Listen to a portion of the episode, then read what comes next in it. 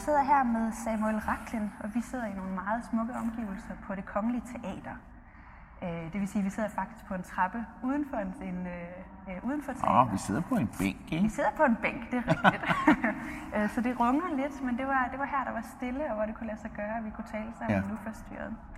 Øh, og Samuel, du er jo forfatter og journalist øh, med mange, mange års erfaring i, øh, øh, i at skrive om Rusland og øh, om andre øh, brandpunkter i, øh, i verden. Ja. Øhm, og i dag der skal vi tale om din nye bogudgivelse, som hedder Jeg Putin.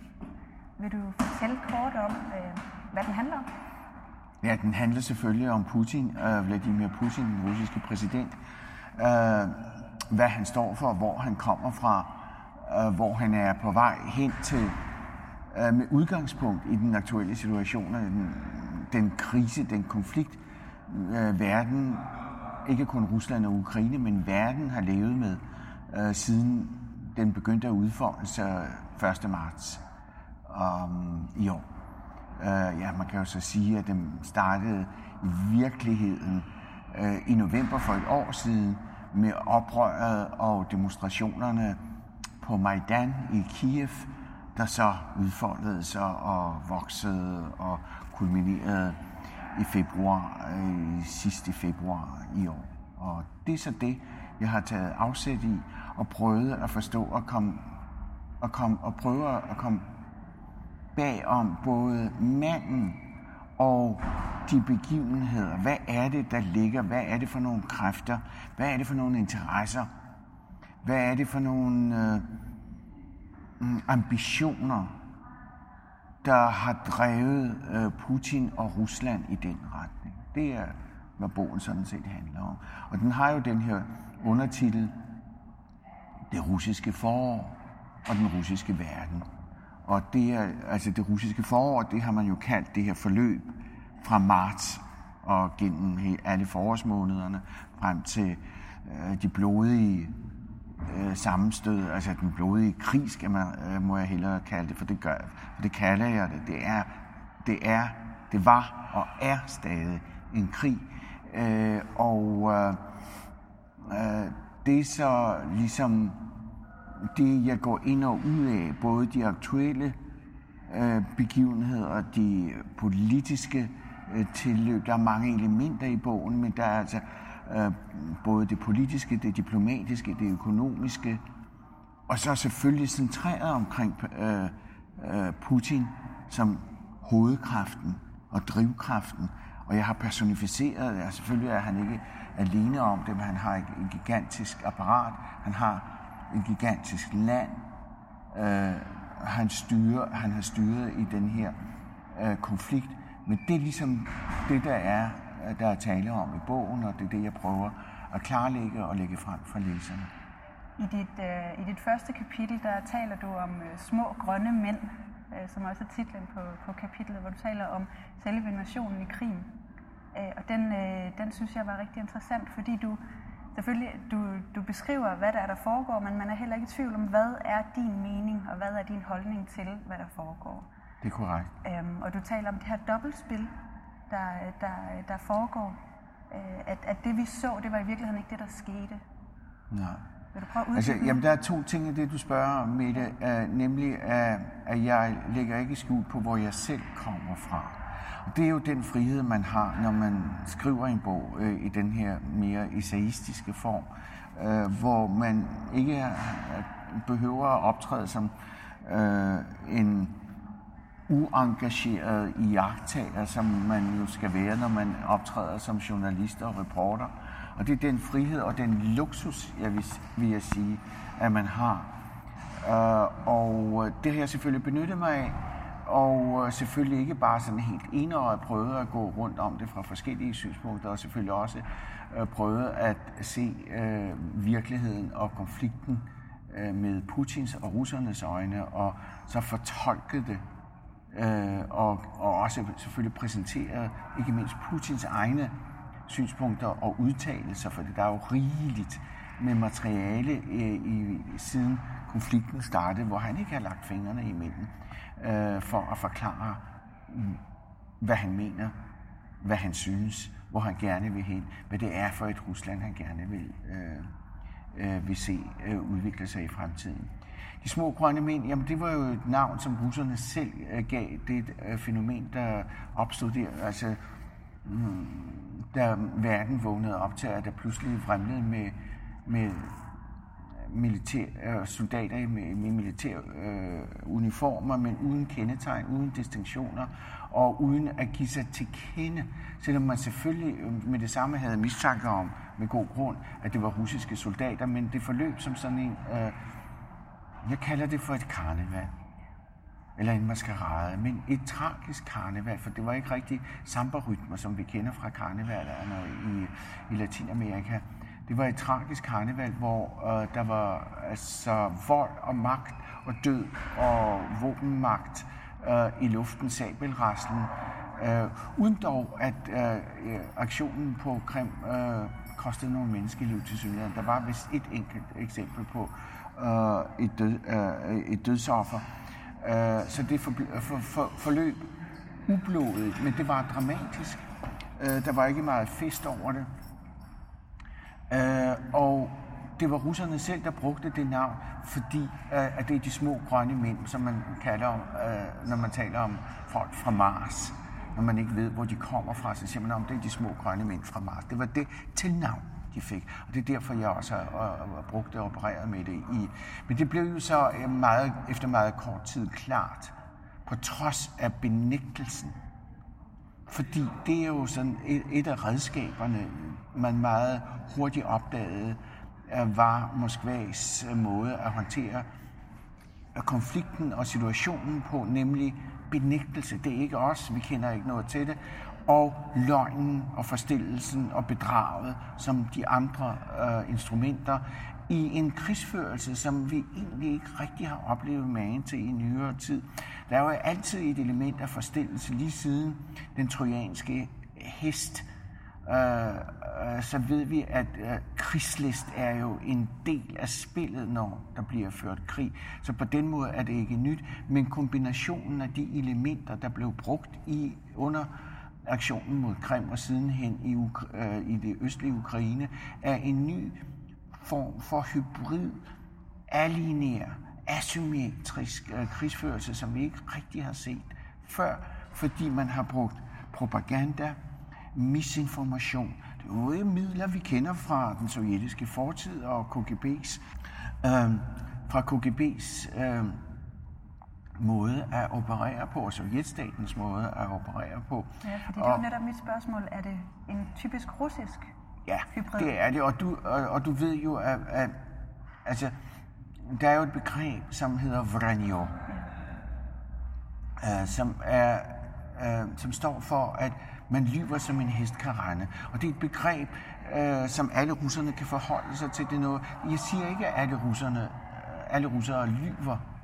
men det er noget, de kan forholde sig til. Det er noget, de forstår. De forstår, hvordan man kan bruge løgnen som et redskab. Og øh, på sådan en måde, at du ved, at jeg lyver, og jeg ved det selvfølgelig, og dem, der står ved siden af, ved det. Men det er ligesom en, en del af spillereglerne. Man er indforstået, og man synes egentlig, det er ret sjovt, at man kan komme afsted med at lyve, lyve på den måde. Og det er jo også, altså, du ved, at overdrive, og hmm, vi har det jo fra vores egen litteratur, sådan nogle skikkelser som Frans, der havde været udenlands, eller hvad det, hvad det nu var, han hed, og Erasmus Montanus, og, og den slags meget passende herinde i det kongelige teater. Uh, uh, kan, skal, vi, skal skal vi flytte os? Ja, vi sidder og For nu- tænker på det.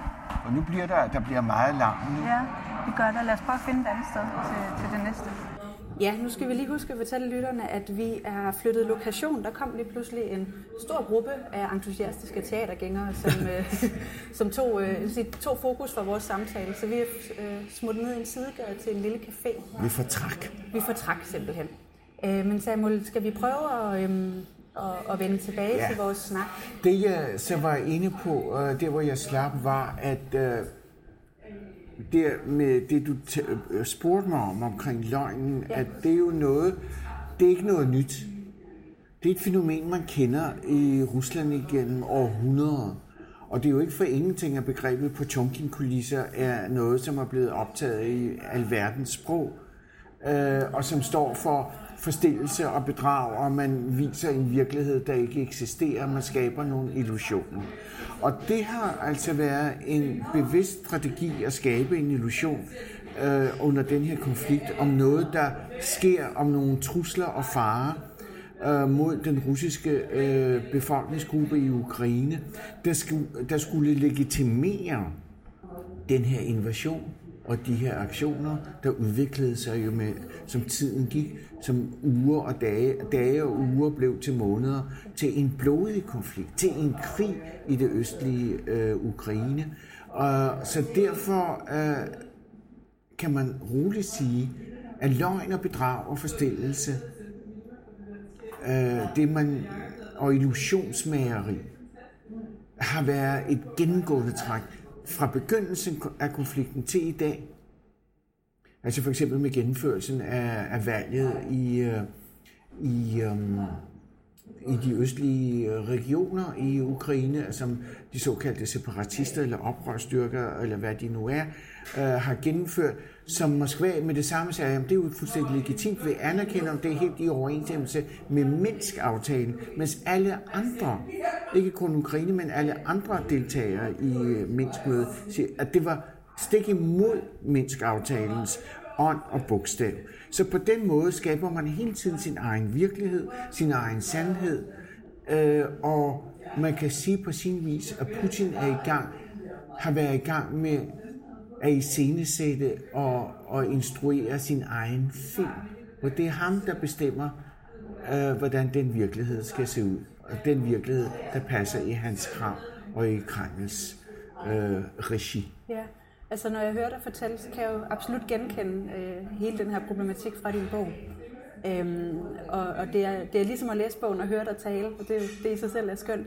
Øhm, jeg, jeg sidder og tænker på de mennesker, der læser din bog, det er jo danskere. Og danskere har jo måske ikke den samme tolerance over for det, at, øh, at den der kunst, som det skulle være at lyve. Vi, vi, vi skatter ting som integritet utrolig højt, og vi, vi tager meget afstand fra, ja. fra, fra ja. den her øh, ja. løgn. Altså man kan lave det som komedie og bruge det som et element i komedie, men man ja, kan ikke... men ikke ikke i noget, politiske verden. Nej, det kan nej. man... Altså det er uacceptabelt, det, det politiske liv. Selvfølgelig, som jeg sagde til dig, at der er jo et element af forstillelse og spil, i, også i politik selvfølgelig. Ja. Men at rendyrke løgnen som redskab, øh, det er totalt uacceptabelt, og det er også totalt undergravende, hvis en politiker bliver grebet i en løgn er det undergravende for al troværdighed og tillid. Nemlig. Og et politisk system som vores, der er fuldstændig øh, afhængig af tilliden mellem dem, der spiller rollen som politikere, dem, der er politikere, og vælgerne. Ja. Det bygger på et tillidsforhold. Det er det, vores system står og falder med. Præcis, og jeg tror, det er derfor, det kan være meget svært for danskere at forstå, hvorfor støtter russerne Putin? Fordi han er deres mand. Uh, han personificerer for dem billedet af en ægte russisk leder. Jeg gør jo en del ud af at forklare begrebet udal-kækheden som er sådan en legendarisk og øh, folkloristisk begreb, som går igen, og alle russere fra de børn kan forholde sig til det begreb. Nemlig, at man er, man er måske lille, men man er kvik og kæk, og man er hurtig, og man kan komme afsted med næsten hvad som helst. Og det er både altså den ens fysiske øh, formåen og ens intellektuelle formåen. Øh, og det har Putin meget bevidst opdyrket, siden han sprang ind som judobryderen, den adrette, øh, kvikke, hurtige, fantastisk øh, dygtige sportsmand ja. fra begyndelsen. Og det identificerer russerne som øh, ham med, og det er noget, der appellerer til dem, fordi øh, de har så gang på gang set, hvordan han kan udfolde sig, og hvordan han er i stand til at stikke en finger i øjet på vestmagterne. Oh, det fryder. Ja, nemlig det er de jo stolte af, ikke? Det er de stolte af. Ja. Så det er han, det er sådan det klassiske næsten, en klichéagtig, men det har jo stadigvæk øh, sandhedsværdi, nemlig at russerne øh, ønsker og respekterer en leder, der udstråler styrke. Ja. Og det har Putin gjort for, altså det eneste, det værste, han ved, det er at vise tegn på svaghed. At blinke over for en udfordring eller en fare. Nej, man konfronterer, man går til den, man slår først, som han selv har forklaret, når man står over for en modstander, og slår så hårdt, at modstanderen ikke kan rejse sig igen. Det er noget, man kan forstå. Og så er der altså hele den der mytologi, der er op, øh, som Putin også har genoplevet med fjendebilledet, øh, som jo også er et gammelt russisk begreb, og som har været et meget stærkt kort, der er blevet spillet gennem hele øh, konflikten, nemlig at Rusland er omringet af fjendtligt sindede kræfter, altså primært Vesten i form af NATO, EU-landene og, og USA, som er det store frygtelige dyr i åbenbaringen. Ja, men na- øh, over, over alle og overalt, så er det USA. Mm. Øh, og øh, det har man så fremmanet ved hjælp af propagandaen øh, og skabt et skrækbillede af et Rusland, der er ved at blive løbet over ende af fjendtligt sindede kræfter, fuldstændig som man gjorde under den kolde krig og i sovjettiden. Og der har han fået befolkningen med. Han er fuldstændig opbakket, når man, når man på de russiske meningsmålinger kan se, hvor troværdige de end måtte være, eller hvor meget tillid man kan uh, ligesom placere i den uh, så viser det, at han har en kolossal rekordagtig stor tilslutning på over øh, 80 procent, 87 procent. Så han har russerne med sig. Han sidder, han sidder så sikkert i sadlen som uh, nogensinde. Så det her, altså, og der er jo sådan to events, to begivenheder, der har været uh, medvirkende til at give ham det, den medvind. Først de subtropiske lege, de subtropiske vinterlege i Sochi, Ja. som blev jo en kæmpe succes på, mod alle odds. Den største russiske øh, ene-investering, altså i et, i, øh, i et enkelt projekt, siden Sovjetunionens sammenbrud, 53 milliarder dollar, de dyreste olympiske lege i historien. Men de blev en succes og skabte altså en bølge af begejstring og eufori og national stolthed Og opbakning til Putin. op opbakning til Putin. Hans tal var på vej ned der i, i, i begyndelsen af året, i slutningen af 2013. Men det vendte, og så kom Krim, og så, jamen, så sejlede han jo bare afsted på en bølge af opbakning og begejstring og eufori. Så på den måde har han jo regnet den rigtig godt ud. Han forstår sit folk. Ja. Når jeg læser din bog, så, så bliver jeg alligevel overvældet af det pessimistiske fremtidssyn, du, du, du, du fortæller. Du har lige lidt til sidst, hvor du snakker om, at, at der måske er håb øh, om øh, den de nye generation. Den nye generation, ikke? Men, men alligevel der bliver du også nødt til igen at tage et forbehold og sige, men, men det ser alligevel ikke for godt ud. Nej. Hvordan altså ser du... Jamen, det gør jeg altså imod min vilje og imod mine ønsker. Fordi der er intet, uh, jeg ønsker mere eller stærkere, end at det går godt for Rusland, og at det går fremad for det russiske folk. Jeg synes, det er et hårdt prøvet folk gennem det meste af sin historie.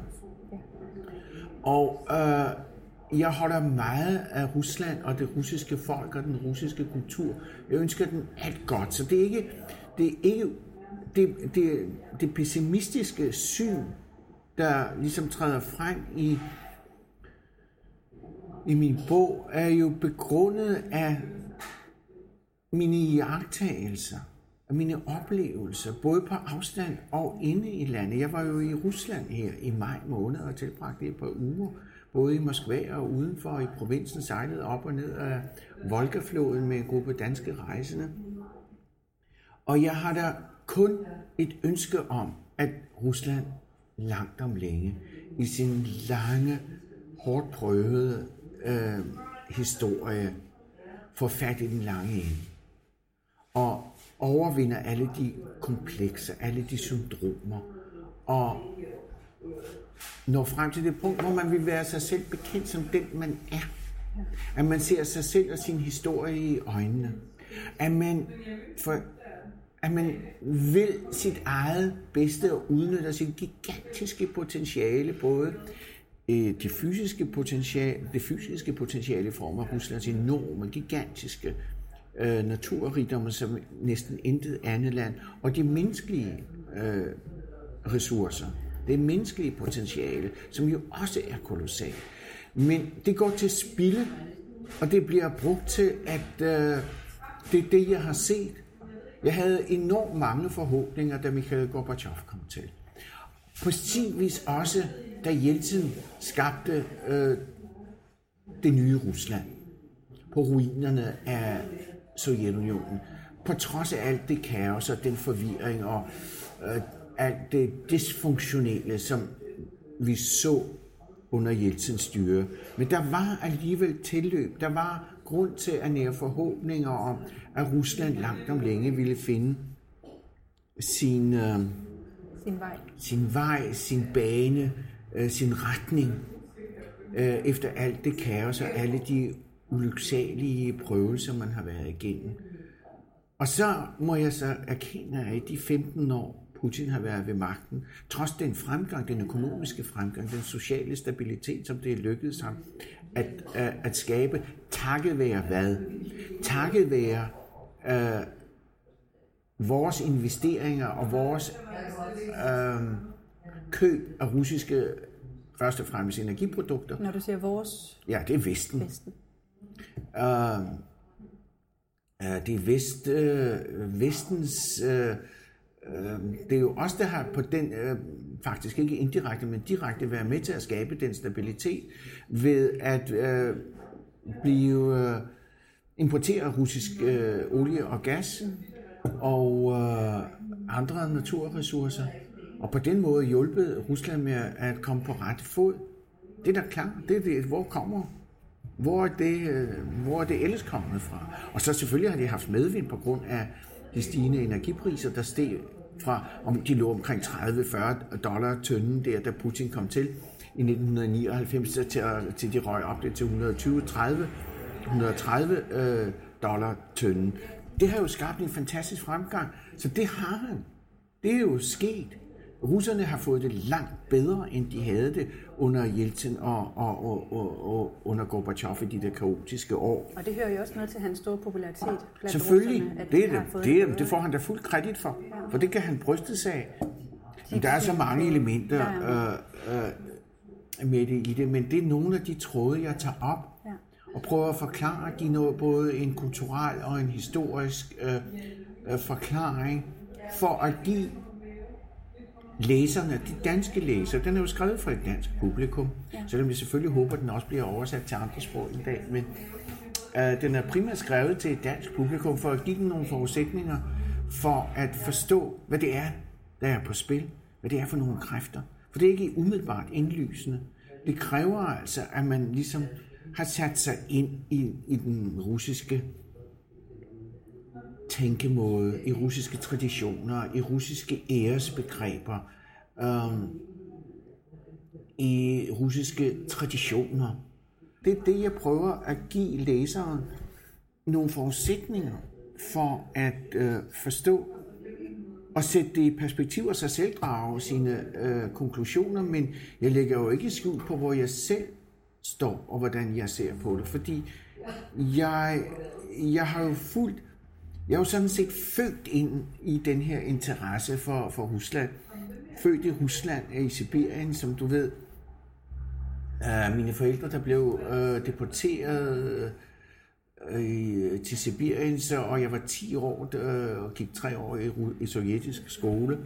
Og, og på den måde altså har haft en livslang interesse og studeret russisk, ligesom du, uh, Øh, på Københavns Universitet, og har altså interesseret mig fra jeg var teenager i russisk historie og politik og litteratur og begyndte tidligt at lave oversættelser. Og på den måde har jeg jo fulgt det gennem hele mit, øh, øh, mit liv.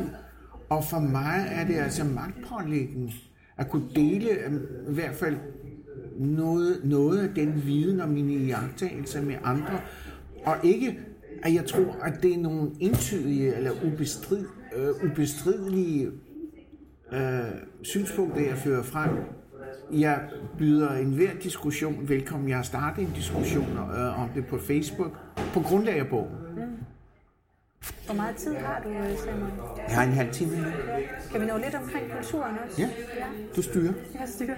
Øhm, jeg kunne godt tænke mig her til sidst at høre, øh, jeg har jo et, et, et spændende menneske foran mig nu, som jo har øh, haft både den russiske og den danske kultur øh, inde på livet hele sit liv. Så, øh, så det kunne være meget spændende for mig personligt, og sikkert også nogle af lytterne at høre om, hvordan ser du øh, forskellen mellem dansk og russisk kultur? Og lad os starte med, med at tale om, jamen, hvordan opfatter danskere og russere i dine øjne? Ja, med, øhm, som regel med, med en med nysgerrighed og lidt øh, forundring og øh, begrebsforvirring. Ja. Og begrebsforvirringen opstår jo, fordi at russerne jo, jamen, de ligner jo os. Altså, der er jo ikke sådan noget, de ser jo ikke eksotiske ud, de fleste af dem. De, de, de, mange af dem, de ser jo meget skandinaviske ud, og der er jo selvfølgelig stor forskel, der er jo forskellige etniske grupper. Men generelt kan man sige, at de, de ligner os. Men når man kommer lidt ind på dem, så er de alligevel lidt som os. Og det tager nogen tid at forstå øh, den russiske, øh, øh, den russiske adfærd. Det er jo svært at generalisere med det, og det, det skal man jo være forsigtig med. Men hvis man øh, våger det ene øje og siger, at øh, danskere, der møder russerne, har svært ved ligesom, i hvert fald i, i de første ombæringer, i de første omgang, at gennembryde muren.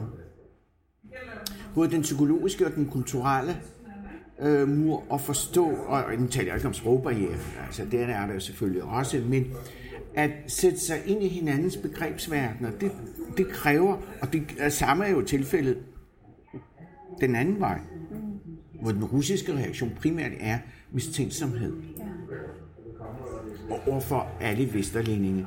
Hvad er det, de er ude på? De vil, altså, de, de, de, de, der er spillet det russiske mindreværdskompleks ind, fordi det har, de har altid ligget under for, at vi kan så meget, men som de ikke også, kan. Som du siger, det har en fascination af, Rus, af, af- Vesten. Og Det er sådan ambivalent, ikke? Ja. Altså, det er, det både det ene og det andet, men der er den der indbyggede mistroiskhed. Øh, at øh, jamen, de kan jo, jamen, hvad er de nu egentlig ude på? De er jo så smarte, og de kan jo så meget, øh, som vi ikke kan, og, og, øh, og, de, øh, og, og de er arrogante, og de, de er velstående, og de er at se, og der er, men vi har så svært ved at øh, forstå øh, den arv, Ja. russerne kommer bærende på i deres rygsæk på deres skuldre, der går, som man skal egentlig århundreder tilbage til ligesom at forstå, at det er alligevel, selv trods lighederne, og trods det som, at vi har jo en kultur, vi deler, øh, en kultur til fælles. Vi forstår jo russisk litteratur og russisk musik og russisk ballet og teater og værdsætter og påskynder det. Det er jo en fælles arv. Russisk kultur er på den måde blevet en del af verdenskulturen. Der er jo ikke nogen barriere. Vi har jo ikke nogen problemer med at forstå Tchaikovskis musik, eller Stravinskys øh, musik, eller balletter. Og, og det deler vi. Og, og Omvendt har de heller ikke svært ved at forstå H.C. Andersen i Rusland. nej, nej, der er jo et meget stort... Det kan kineserne jo også. Ja, det er rigtigt. Øh, Så der er jo altså nogle, der er et fælles sprog, der er fælles øh, oplevelser, men når det kommer til den menneskelige kontakt, Nemlig. der er altså nogle enorme barriere, øh, og det det gælder om, det er at genbryde mistillidsmuren og vise, at man respekterer den, at man forstår den, at man beundrer den, og lægge kortene på bordet og vise, at man kommer med de bedste hensigter. Og det er klart, at det oplever man gang på gang. Også i forhandlinger, når som politikere og forretningsmænd, man får net. Det er netholdning og afvisning, og det går ikke, og det kan ikke.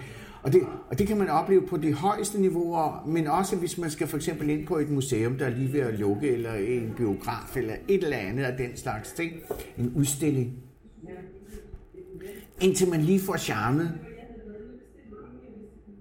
kvinden eller manden, babuskagen eller hvem det nu er, og, og, og, og beder om hendes overbærenhed, eller hans overbærenhed, og, og jamen, gør mig den tjeneste, og altså udviser en vis form for ydmyghed. Ikke arrogance. Det, Det reagerer- de negativt på. det bliver, så vender de ryggen. Ja. Hvis man træder på deres ømme tær, i form ved at optræde med vestlig arrogance, jamen hvorfor vi, vi betaler og sådan. Altså samtidig med, at russiske øh, og turister har, udviser jo ikke den form for Nej, de er ydmyghed. ikke så populære. Nej, de har det jo ikke, men nu taler vi om fra vores side, hvordan de oplever os. Ja.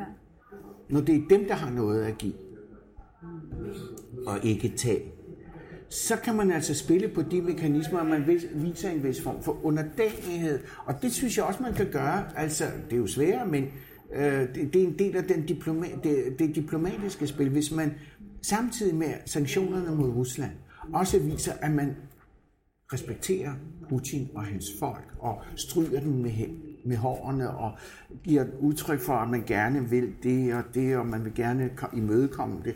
Men samtidig med, at man viser styrke, Ja. og, og er resolut, og ikke viger. Det er måske en, en, en kombination, der kan vise sig at være altså både det søde med det sure Eller hårdere. eller hårdere. Altså både øh, stokken og, gu- og gulderåden, pisken og gulderåden. Og ikke det med at vise svaghed. Det har jeg jo også oplevet. Det kan må man være- ikke. Man må gerne være ydmyg, men man må ikke være usikker. Nej. Det har de intet til overs. Det er fuldstændig korrekt. Det er vi helt enige om. Øh, og det er sådan, de også gerne vil se sig selv. Fordi de oplever, at tegn på svaghed er noget af det værste. Ja. Og hvis de sanser, at, de, at deres modpart viser svaghed, så har de ingen respekt for det. Og det er også klart, altså konsekvenserne ved at vise svaghed har jo været meget, meget store gennem historien. Ja. Men nu generaliserer vi jo, ikke? Generaliserer vi her. Øh, og, og det skal man have lov til for anskuelighedens skyld. Øh, der er jo alle mulige nuancer. Det er jo ikke sort-hvidt. Der er alle mulige nuancer og, og undtagelser. Men hvis man taler om det sådan i generelle, så er det nogle af de iagttagelser, jeg har gjort. Ja. Nogle af de erfaringer, jeg har gjort. Øh, Kan du komme i tanke om en situation eller to, der sådan kunne vise det på et mere konkret plan? Altså, jeg nævnte, jeg, var- jeg var, øh, var på vej sammen med en, en dansk øh, øh, bekendt på vej ind i et museum, der var ved at lukke. Jeg brugte det, var sådan, og, og vi kunne ikke, og det var en speciel samling, og øh, nej, det var, der var ikke noget at gøre. Og så begyndte jeg at tale til hendes overbærenhed, og altså... Øh, og udvise ydmyghed og forklare, at vi rejste nogle timer senere. Vi havde ikke så meget tid, det var den eneste chance, og min ven havde aldrig været der, derinde. Og, altså det emotionelle element, det har vi ikke været inde på.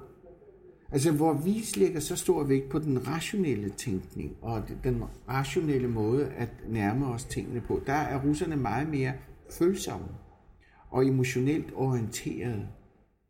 Så hvis man kan appellere til deres følelser og spille på deres følelser, det, har, det er et meget mere effektivt redskab end, det, end rationaliteten. Og, og der adskiller vestlig ra- ration, rationel tænkning sig radikalt fra øh, den måde, Ja, vi, vi separerer gerne de to Ja. og holder det ene til privatlivet. Ikke? Ja. Og, og der, hvor russerne åbner sig, det er, når altså, åh, hvis de bliver grebet af noget emotionelt, og det er klart, omkring bordet, og øh, vodkaen flyder, og der er mad på bordet, og Musik måske. musik, og man kan begynde at synge, så åbner de sig og bliver de hjerteligste og varmeste og sødeste og sjoveste øh, mennesker, man kan være sammen med. Og når man først er blevet venner med russerne, Så slipper man ikke af med dem igen. så er det på livstid. ja. Øh, de har jo øh, sådan et udtryk, at jeg vil give dig min sidste skjorte. Det er sådan et udtryk for endeløs venskab og tillid og, og fortrolighed. Så når man først har vundet deres hjerte, så, så er man altså... Så, men, øh, men det kan også vinde. det kan også vinde. Altså træder man ved siden af, lever man ikke op til de her æresbegreber, som de opererer med, som er anderledes, og tolerancen er meget mindre, så, så kan der altså øh, opstå problemer også. Um, jeg vil sige, at ud fra mine erfaringer er russerne meget vanskelige at lave forretninger Det er krævende. Det er en speciel metode, det er en speciel tænkning. Øh, ikke udelade sig gøre for vi har jo set, at både danske og andre vestlige virksomheder øh, jo opererer med stor succes i, i, i, i det, på det russiske marked. Men, men det er krævende, og det, det er nogle andre mekanismer. De, de kan godt lide gaver, for eksempel. Det kan det, ja. Det er en del af kulturen, at, at, man, at det er en gestus. Ikke bare for gavens skyld, men altså, det er en, et tegn på respekt. Og tegn på god vilje. Og god, goodwill. Ja. Øh, og, en her, det gør vi jo også i Vesten, vi giver dig, men, men det har en anden både symbolværdi, men også konkret betydning i en russisk sammenhæng. Så det, der er en masse, der er en, en uendelig mange øh, referencepunkter, som er meget anderledes end, øh, og mange, det... mange faldgrupper for danskere, som hvis de ikke ved de her øh, kulturelle forskelligheder, kan komme til at lave nogle, nogle bummer, der, der gør, at den der mistillid, den bare vokser frem for at blive mennesket. Ikke? Jamen det, altså, selvfølgelig kræver det nogle tid at skyde sig ind på livet af andre øh, kulturer og folkeslag, øh, øh, uden for ens egen kulturkreds. Det gør det jo. Altså hvis vi tager sydpå og til Italien eller Spanien eller Grækenland eller hvor det nu er i, altså der ligger længere væk fra den sådan nordeuropæiske måde at øh, omgås hinanden på. Det kræver også en vis forståelse. Der er nogle kulturbarriere, det må vi jo se i øjnene, selvom vi også der har en masse til fælles. Øh, så det er nogle af spillereglerne, men jeg vil sige, at igen århundreder har vi prøvet at forstå, hvem de er derovre på den anden side af grænsen til Rusland. Hvad, hvad, og, ved du hvad, vi er, vi er, altså ikke kommet så meget vi er, ikke, vi, er ikke, vi, er ikke, vi er ikke kommet ret langt. Det er vi altså ikke. Nej. Men jeg tror, jeg har, hvad jeg skal bruge, Samuel. Det har virkelig været skønt Jamen, det har været en fornøjelse. Jeg kunne, øh, jeg kunne høre på dig i mange timer, kan jeg mærke. Jeg har faktisk taget en flaske vin med til dig Ej, som tak. Vi skal, nej, Mette, det, det skulle det der. Jamen, det har jeg. Absolut ikke, Mette. Ja. Jeg er jo ikke russer. Nej, jeg ved det godt. jeg ved det godt.